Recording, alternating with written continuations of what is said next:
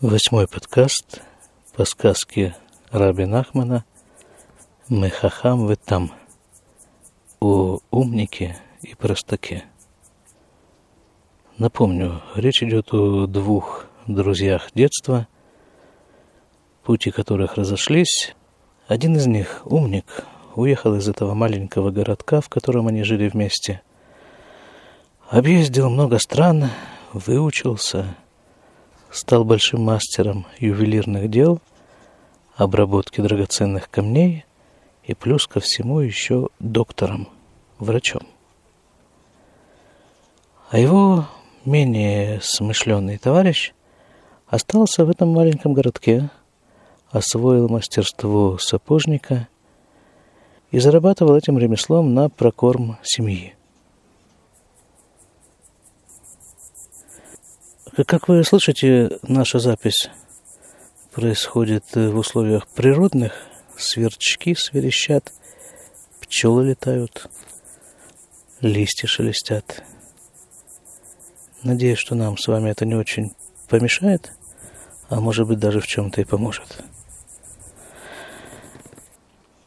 И написано про этого самого умника, что когда он уже стал таким большим человеком – мастером всяческих наук, то жизнь его превратилась в сущий ад, потому что весь мир в его глазах стал ничто, и люди в этом мире стали никем.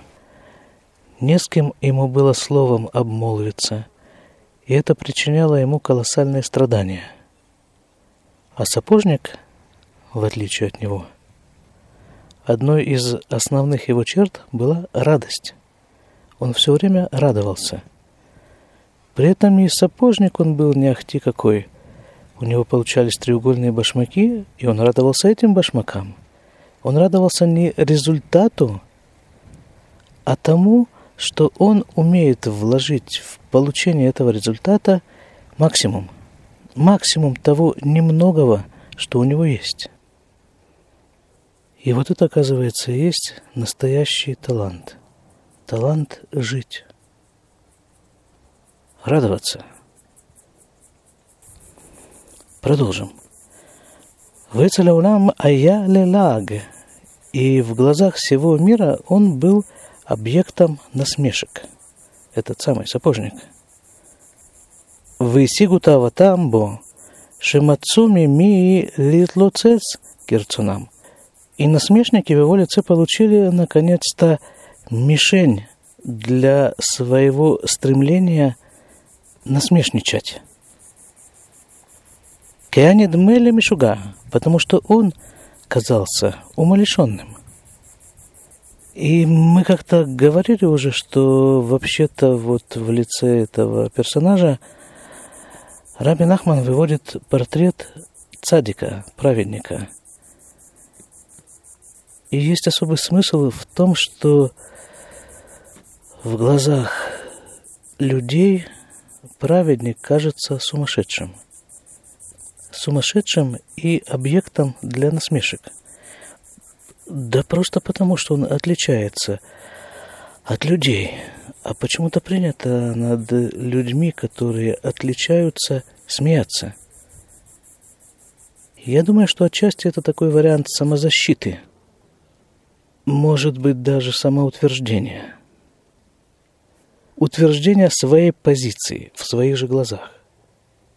Просто понимаете, мир живет по определенным законам, придуманным людьми. Люди выработали определенные правила игры. И вот по этим правилам они в нее играют. И эту игру они иногда называют жизнь.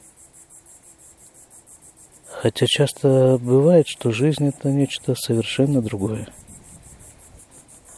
А любой человек, который не укладывается в схему этих правил, называется ненормальным в самом полном смысле этого слова. Ненормальный.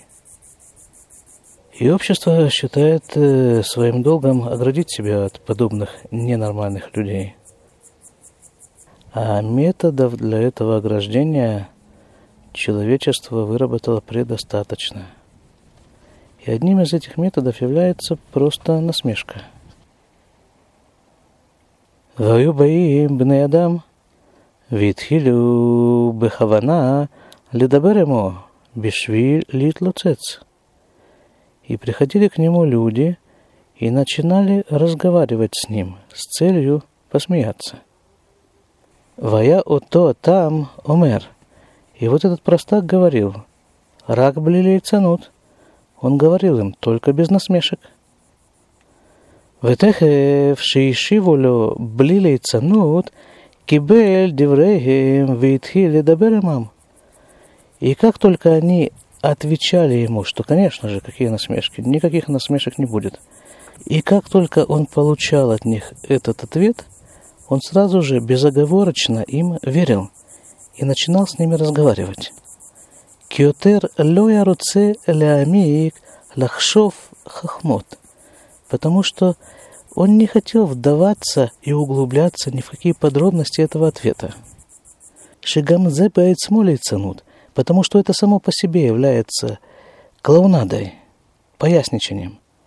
Кия Иштам, потому что он был очень там. Это слово имеет несколько значений. Там. Это же простак, это же чистый, очень чистый человек. Он спросил, ему ответили. И на этом он останавливается. Он не ищет каких-то двойных, тройных смыслов в их ответе. Потому что, как написано здесь, сам поиск скрытого смысла является клоунадой. Он просто верит в то, что ему говорят. А в том, что в соответствии с правилами игры, которые выработало человечество, должен быть обязан двойной смысл, тройной, пятерной. Нужно говорить одно, думать другое, делать пятнадцатое – и так дальше, то во всем вот в этом, если этим заниматься, можно окончательно свернуть себе голову. А можно просто выйти из этой игры, не участвовать в ней. Точнее, так, как говорил мой учитель Равгат, ты не можешь абсолютно в ней не участвовать. Ты все равно так или иначе контактируешь с людьми – но ты можешь участвовать в этой игре только в той части, которая относится к тому, чтобы не повредить людям, не обидеть человека. Того человека, который в силу, не знаю, каких-то своих особых обстоятельств решил все-таки участвовать в этой вот довольно распространенной игре слов и действий. Так вот его обижать нельзя – Вообще никого обижать нельзя. Даже врага. Врага можно убить, но обижать зачем? Над трупом убитого врага нельзя издеваться. И когда вот эти насмешники, которые приходили к сапожнику посмеяться над ним, заверяли его, что нет, конечно же, никакого смеха не будет, он им тут же верил – и вот эта его простота и, как следствие, ее доверчивость дает ему небывалую мощь. И тут ведь еще вот такое дело есть. Вот как эти насмешки принимать? Вот когда-то лет 30 назад, когда я начинал заниматься тайчи, то там мы, по-моему, это там было – мы учились падать. Потому что в тайчи там есть толчки, броски всякие такие. Так помимо чисто технических приемов, как падать, как там сжаться, поджать голову, ладонью по полу стукнуть, там есть такие технические всякие вещи. Помимо этого еще очень серьезным компонентом умения падать было, как к этому относишься вообще. Падать обидно. И когда человек понимает, что ничего в этом обидного нет, ну вот он стоял, потом он упал, потом опять встал. Это нормально. И вот когда он избавился от этой обиды за падение, вот тогда он научился падать. Научился падать, это значит научился вставать после падения. Без обиды. Так и здесь. Ну, над тобой посмеялись. Что произошло? Что случилось? Ты стал от этого хуже? Тот, кто посмеялся, стал от этого лучше. Что изменилось? Нет, есть какой-то вот такой механизм у человека, который эта насмешка у него запускает, и ему становится очень нехорошо от этого. Без всяких объективных причин. Вот это важный навык. Уметь упасть. А для того, чтобы уметь упасть, нужно иметь очень мощный корень. Даже не то, что его иметь. Этот корень есть, у каждого он есть. Вопрос, насколько человек соединен с этим корнем, насколько он его чувствует. Мы немножко касались этой темы в прошлый раз, что этот простак, он был чрезвычайно прочно соединен со своим корнем. И тогда простой кусок хлеба приобретает любой вкус. И глоток простой воды приобретает самые изысканные оттенки вкуса. То же самое с одеждой. Да и любая ситуация, в которую попадает человек,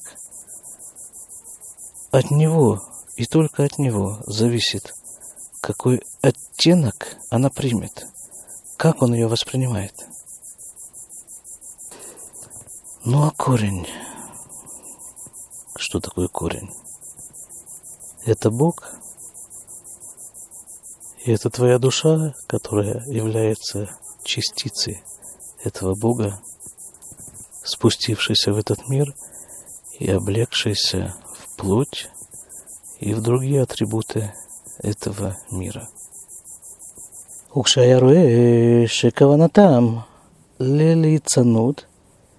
А когда все-таки обнаруживалось, что цель этих пришедших посмеяться, а я умер, он говорил, «Майе кшитие хахами мене». Он говорил, ну, что с того, что ты умнее, чем я? Алло, а за эти что ты? Получается, что ты глупый? Кима не никша, потому что кем я считаюсь? Я-то считаюсь, э, как бы, ну, глупцом. Укшатие хахами мэни, а если ты будешь умнее меня, адраба, а за эти ты, так ты будешь глупцом. Это как бы, ну вот, э, если какой-нибудь верзила пойдет бить первоклассника, так что это будет обозначать, что он сильный? Нет, это проявление его слабости. Этот там этот простак говорит э, своим собеседникам, что ты что, хочешь быть умнее глупца? Я ведь в ваших глазах глупец. Тем самым ты показываешь только свою глупость. Но при этом здесь нет никакого намека на самоуничижение. Он просто достаточно четко представляет себе свою позицию в иерархии этого общества, и это его ничуть не смущает. Он просто оказался настолько силен, чтобы выйти из этой игры. При этом он остается совершенно радостен, в то время как его смышленый товарищ, умник, достиг верха этой иерархической пирамиды – и что он нашел там, наверху? Уныние и отчаяние.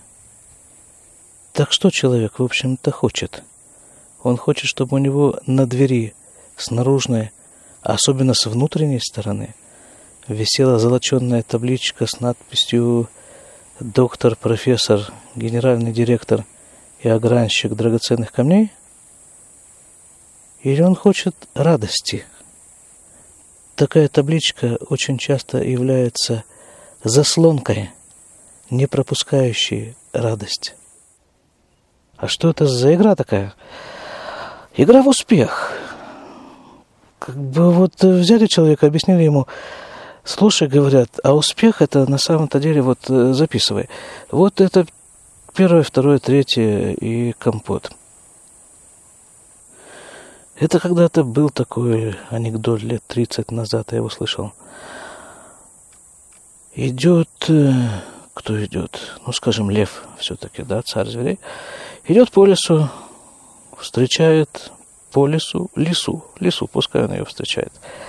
И говорит ей, ты кто, лиса? Она говорит, да, я лиса.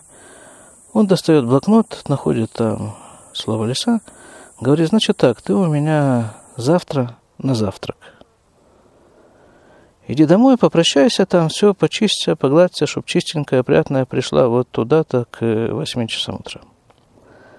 Лиса завыла волком, побежала к себе в нору, и вот прощаться, писать завещание. Тот идет дальше, встречает э, волка, скажем. Все то же самое. Блокнот, волк, волк. Послезавтра на ужин вот туда придешь. Хорошо, пошел прощаться.